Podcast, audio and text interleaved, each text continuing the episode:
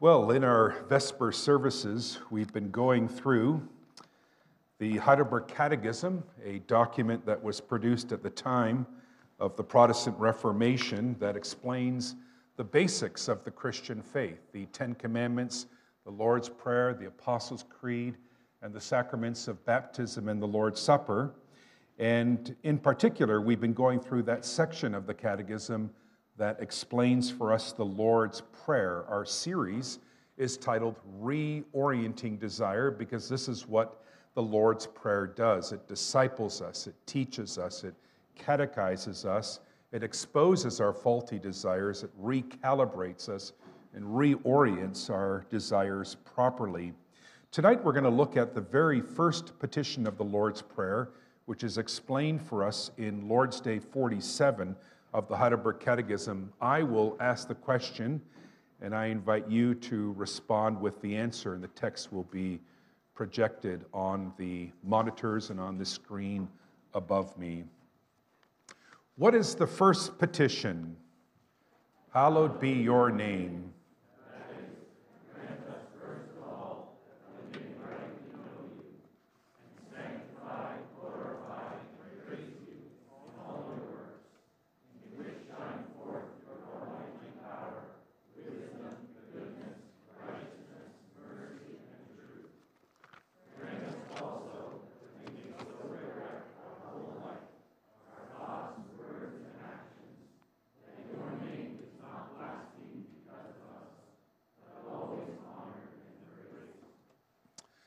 And then the text for the message tonight comes from the book of Leviticus. Leviticus is found near the beginning of the Bible Genesis, Exodus, Leviticus, Numbers, Deuteronomy, the third book in the Bible. And we're going to look at a very significant chapter in the book of Leviticus, chapter 19, which uh, provides the lifestyle that was to characterize the Israelites in the Old Covenant.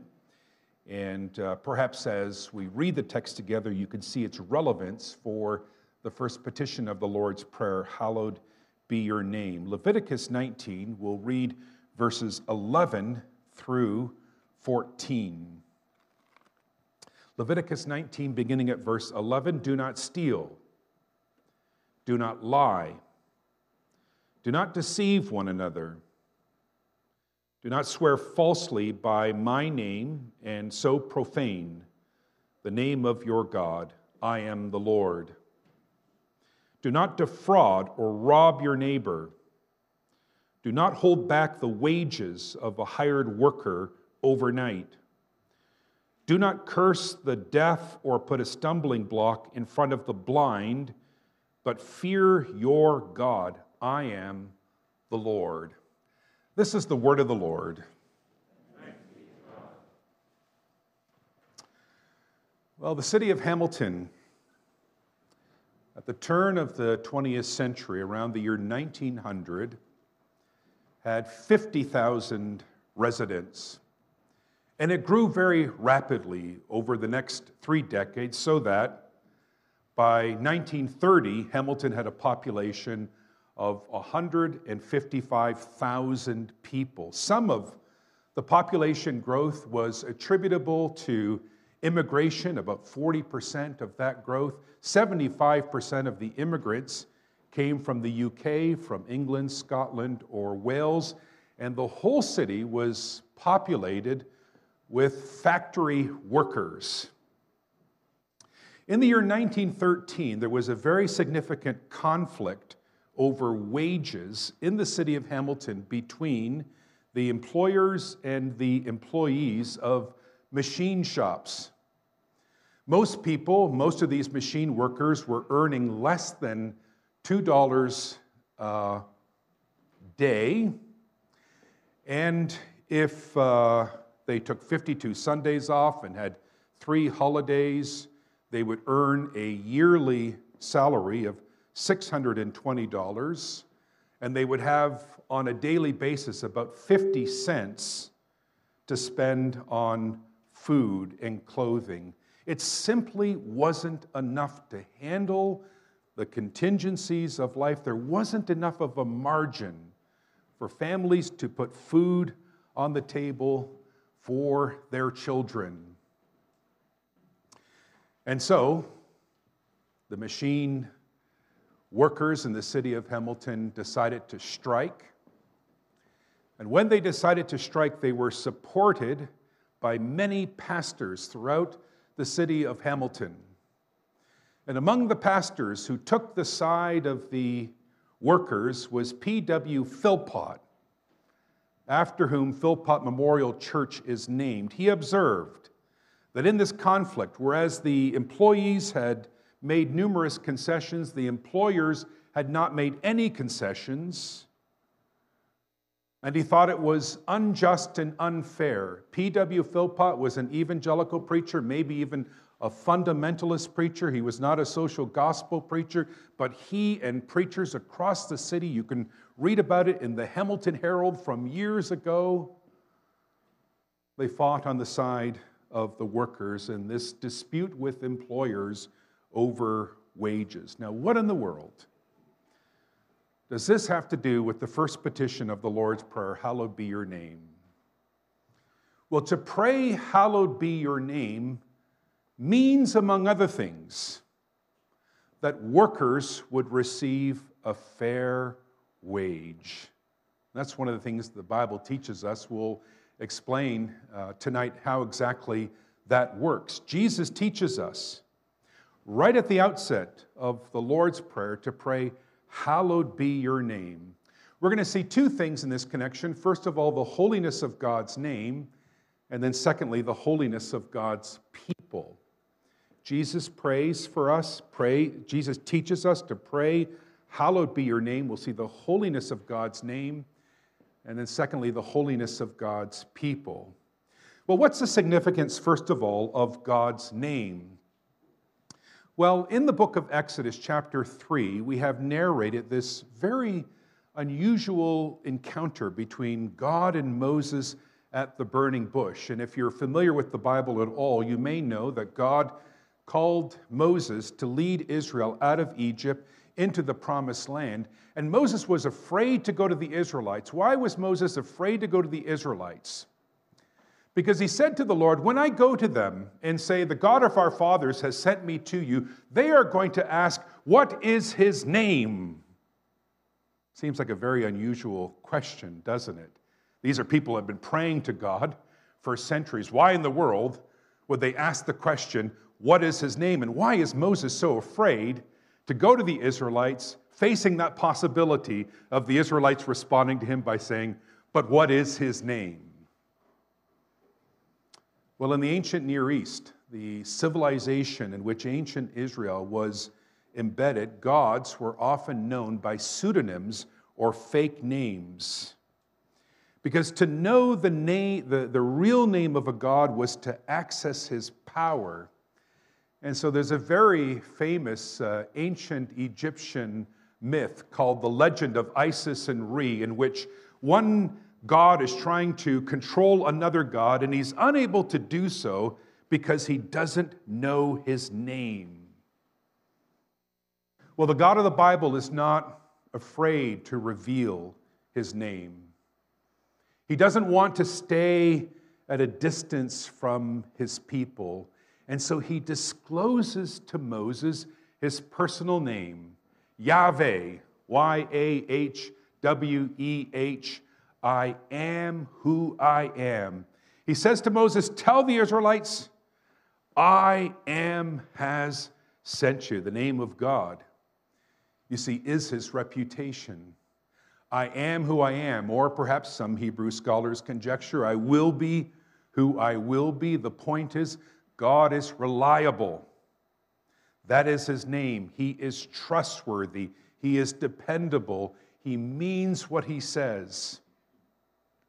Well, that's the, the name of God. Now, what does it mean to hallow that name? Well, the verb hallow is an archaic word. We don't use it anymore. It baffles me a little bit why translators keep using the word hallow in the Lord's Prayer when they've abandoned it elsewhere in the Bible. In the creation account, uh, you read in Genesis 2, verse 3, God blessed the seventh day, and older translations had hallowed it. God bless the seventh day and hallow it. The, the newer translations say, God bless the seventh day and set it apart, or sanctified it, or made it holy. That's what it means to hallow, to make holy, to set apart, to sanctify. Well, all of this occasions the question why would we need to pray that the name of God would be sanctified or made holy? Isn't the name of God already holy? Is there anything more holy in the world right now than the name of God? Isn't it like saying, May the fire be hot? Fire is by nature hot. God is by nature holy. Why would we pray? For the hallowing or the sanctifying of God's name. Well, this is because God's name can be profaned. And God's name is profaned by any association with anything evil or unjust or impure. And later on in this uh, time, we're going to see ways in which the name of God can be profaned. But that's why the name of God needs to be hallowed, because we live in a world of sin, and because that name can be profaned, and God is jealous for his name. He is jealous for his reputation. He wants to see his name promoted. He wants to see his name defended. And in the book of Ezekiel and in other places, he says, I will show the holiness of my name. Ezekiel 36, I will show the holiness of my name so that my name will no longer be profaned. So the name of God can be promoted and ought to be promoted and not profaned, ought to be honored and praised, as the Catechism says, not blasphemed and defiled. And God enlists us to play a part. The holiness of God's name, but also the holiness of God's people. God in the Old Testament enlists Israel, first of all, in promoting his reputation, in promoting the holiness of his name. Leviticus 19, from which we read, begins with the Lord saying to Moses, Tell the Israelites, be holy, for I, the Lord your God, am holy. Israel is to be holy because God is holy. Israel's conduct is somehow bound up with God's identity. God has somehow enlisted Israel to promote his name and reputation. And if Israel doesn't do a good job, somehow the name of God is profaned. Now, what exactly is the holy life to which Israel is called? Well, what you discover when you read through Leviticus 19 is that it wasn't a retreat from everyday life into some kind of religious huddle or something like that. Holiness for the Israelite was having every part of everyday life transformed. And if you read through Leviticus 19, you will see that every area of life is touched by God's commands regarding holy living. God made commands about the edges of a man's beard. His holiness ran from the edges of a man's beard to the edges of a man's field. Because in Leviticus 19, men are told not to trim the edges of their beards. And I see men in church tonight who violated that command. And I would never make that application. I could never make that application, you know, two months ago, but I feel emboldened to make that application now that I've grown a little facial hair. You know, what are we doing? Trimming the edges of our beards. Don't you know that shaving has pagan origins? All of you who are shaving are following in the traditions of the pagans. I'm being led astray, aren't I, by the ideas in my head. But the point is, Israel was to be distinctive. Israel was to look distinctive. They were to show that they were not like the Gentile nations around them. And of course, when Jesus came, he broke down the barrier between Jew and Gentile. And so these laws that displayed the distinction between Jew and Gentile lapsed. But the men were not to trim the edges of the beard, and the farmers were not to harvest the edges of their fields, but were to leave the corners of the fields for the poor. Isn't that interesting? Don't harvest the entire field, but leave the corners for the poor, because the poor had rights in Israel. In fact, Daniel Block, who's an Old Testament scholar, says that the law of Moses was a bill of rights, but it wasn't a bill of individual rights.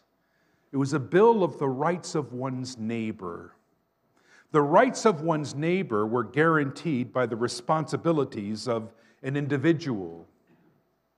A very fascinating way. Do children have rights in the Bible? Yes, children have rights in the Bible, but they're protected by the responsibilities of parents. Fathers, do not provoke your children, lest your children become dispirited. Well, the poor in Israel had a right to eat. But poverty relief was not a matter of private charity. Poverty relief was inscribed into the legal system. There was a law. Israel had to leave the corners of their fields for the poor. Well, then we get to the verses of our text. You're thinking to yourself, this is going to be a very long sermon. It's not. But here's what Leviticus 19 says, verse 11 Do not steal, do not lie, do not deceive one another, do not swear falsely by my name, and so profane the name of the Lord. I am the Lord. Do not defraud or rob your neighbor. Do not hold back the wages of a hired worker overnight. Do not curse the deaf or put a stumbling block in front of the blind, but fear your God. I am the Lord. Don't take a person's work and fail to pay him fairly and promptly. That is defrauding your neighbor, it's robbing from your neighbor.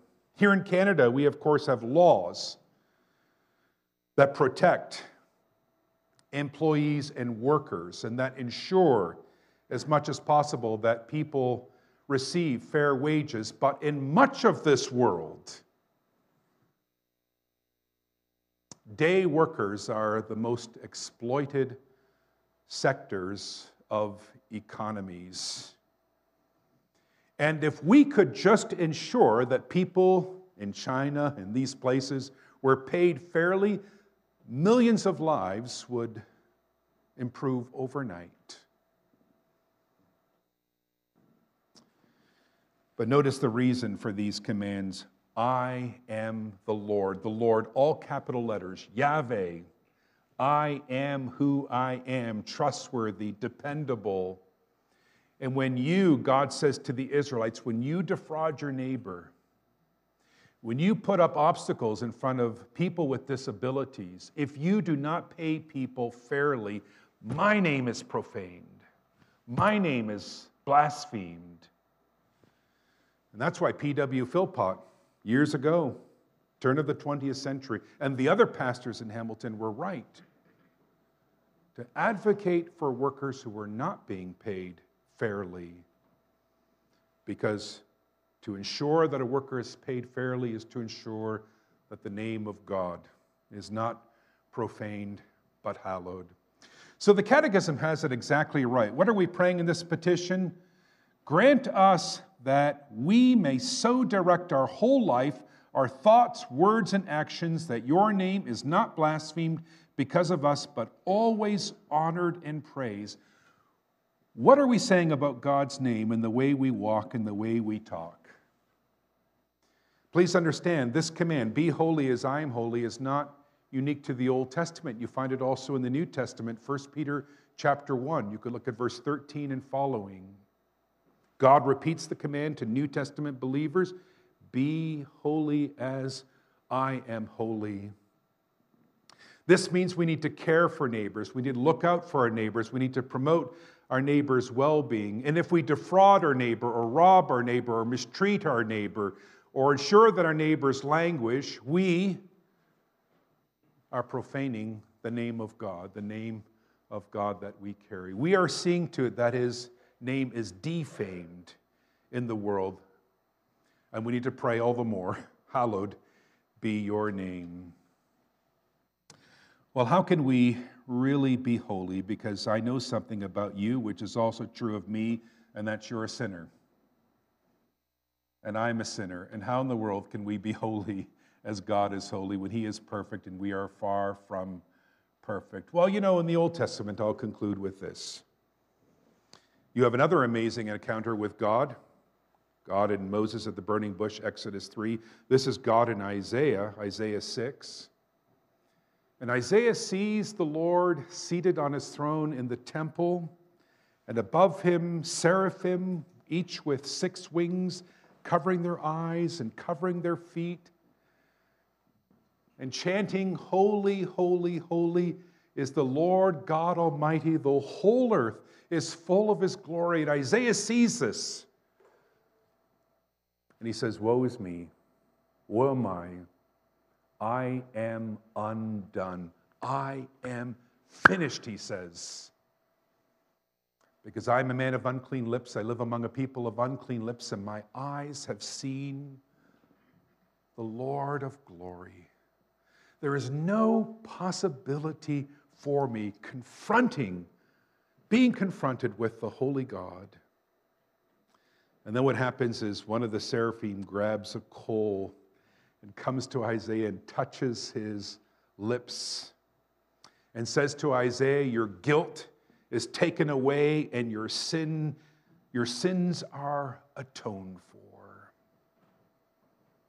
Your guilt is taken away and your sins are atoned for. It was a coal from the, the altar of sacrifice. And the altar for us is, of course, the cross, and the sacrifice is, of course, Jesus. And because of Jesus' sacrifice on the cross, our guilt can be taken away and our sins atoned for. This is the way in which the slate is wiped clean for Christian believers. If you believe in Jesus, that cross is your altar, and that, sacri- that uh, the death of Jesus is a sacrifice for you. Pastor Greg talked about that this morning, right? Substitutionary atonement. We're going to see to it, uh, Pastor Greg, that the, the boys and girls learn to spell that word. We'll just keep repeating it, and they can practice at home. But it's because of Jesus that the slate is wiped clean. But it's not the end of the story for Isaiah, is it? Because immediately after the seraphim with the burning coal touching his lips, cleansing him, Isaiah overhears the Lord saying, who shall we send? Who will go for us? And Isaiah says, Here am I. Send me. Here am I. Send me. Earlier on in the pandemic, I was in quarantine. I don't do quarantine very well. I was isolated from my own family, you know, stuck away in a room, fearing that they were actually happy that I was quarantined. And I'd planned to read 15 books. I didn't read one, but I watched a lot of Netflix. one of the Netflix miniseries I watched was Unbelievable, which is a very good uh, miniseries. I wrote a review of it for the Gospel Coalition. But the lead detective in this uh, miniseries has affixed to her dash in her, in her car this very text from Isaiah Here am I, send me. And I thought, that's beautiful. She saw her vocation as a police officer as a calling from God, an opportunity for her to promote God's reputation in the world, to pursue justice, to see to it that criminals were punished, that victims were protected. But it ought to be the case for all of us, whatever it is that is our vocation. Here am I, send me. Yes, we are broken. Yes, we are tarnished. Yes, we are sinful. But Jesus has died for us. He's wiped the slate clean. He's given us His Spirit to purify us. And we can do our part now in seeking the welfare of our neighbor and so promoting the name of God. Here's what the Catechism says Grant us that we may so direct our whole life, our thoughts, words, and actions, that your name is not blasphemed because of us, but always honored and praised. Are you praying this prayer? And what are you saying about God's name in your thoughts, your words, and your actions? Is the name of God profaned because of you? Or is it honored and praised? Let's pray together. Gracious God, we thank you for this prayer, so basic, so wonderful, so easy to memorize, not so easy to understand. But we pray that it would be true of every person here that we endeavor to direct our whole life, thoughts, words, and actions, so that your name in this world is not blasphemed or profaned because of us, but in fact, honored and praised. In Jesus' name we pray. Amen. All right, you can uh, text me questions if you will like. We will sing Holy, Holy, Holy, so appropriate. And then afterwards, uh, I will address a number of questions. Holy, holy, holy. We'll stand as we sing.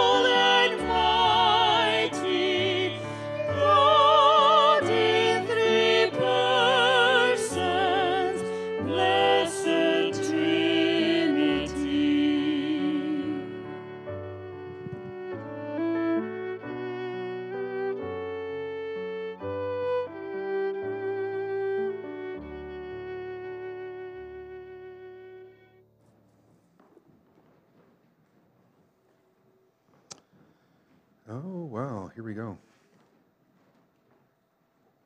Oh boy. Huh.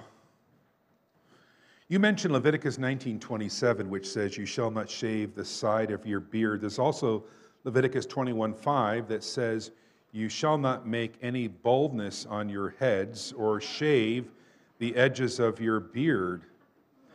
I think it's safe. I got to be careful that this is actually meant to be read out loud. It wasn't a private text to me. I think it's safe that not an instruction to follow or expect obedience to, but then you talk about instructions in your text today and weekly blessings. Remind the ten, remember, remembers the Ten Commandments. What is the difference between these two? Okay, so the uh, basically what it comes down to is there are some commands in the Old Testament that we follow, like the Ten Commandments, and there are other commands that we clearly do not follow. In Leviticus 19, if you were to read on, you would see that you are forbidden to make uh, garments out of two fabrics. You know, you cannot uh, yoke an ox and a donkey and plowing and so forth. So, whatever happened to all of those commands? Well, the traditional Protestant answer is that the law of Moses is, can be divided into three different categories the moral, the ceremonial, and the civil. The civil laws were laws that applied to Israel as a theocracy. So uh, we don't live in a theocracy anymore. A theocracy is uh, a situation where you have a nation where God is actually the king, where his law is the revealed standard. Uh, that's not the scenario in which we live. We have a distinction between church and state. And so there was, in, in, in, the penal code, the law of punishments in the book of Moses that belonged to what we call the civil law. They were relevant to Israel because Israel was a church state combined. So it was the state itself that uh, administered church discipline. Well, there is no state today that administers church discipline. So there was something unique to Israel in terms of her history that wouldn't apply to us today. That's the civil uh, law. Then there's also the ceremonial law, and these are the laws that anticipate the work of Christ. And here we would include the, the laws about clean and unclean, the laws about baldness, uh, the laws about um, making garments out of two different fabrics, the laws about the sacrifices, they all anticipate the coming of Christ. Now, it's clear how Christ in his sacrifice fulfills the laws about the sacrifices, you know, the burnt offering, the grain offering, the um, sin offering, and so forth. It's not exactly clear how, how uh, Christ fulfilled these other laws about clean and unclean. But if you look at Mark 7, you will see that because the Jesus came to destroy, break down the barrier between Jew and Gentile, those laws regarding clean and unclean lapsed. You find the exact same thing in Acts 10, where Peter sees a vision, right, of the pigs on a blanket. And then he knows that this is means that he's permitted to go see Cornelius the Gentile. So those laws were relevant to Israel at a time in her history when there was a sharp Jew Gentile distinction that was erased by Christ, especially at his cross. And you can read about that, of course, in Ephesians 1 and 2, especially Ephesians 2, actually. And then there's, sorry, sorry, then there's the moral law. So the moral law uh, are the laws with abiding norms for today, like the Ten Commandments and uh, other laws that we find, like in, in uh, in Leviticus 19 do not lie, do not steal, do not defraud your neighbor. That's the norm. There is no form, it's just abiding and relevant for all ages, transcultural. That's a very long answer.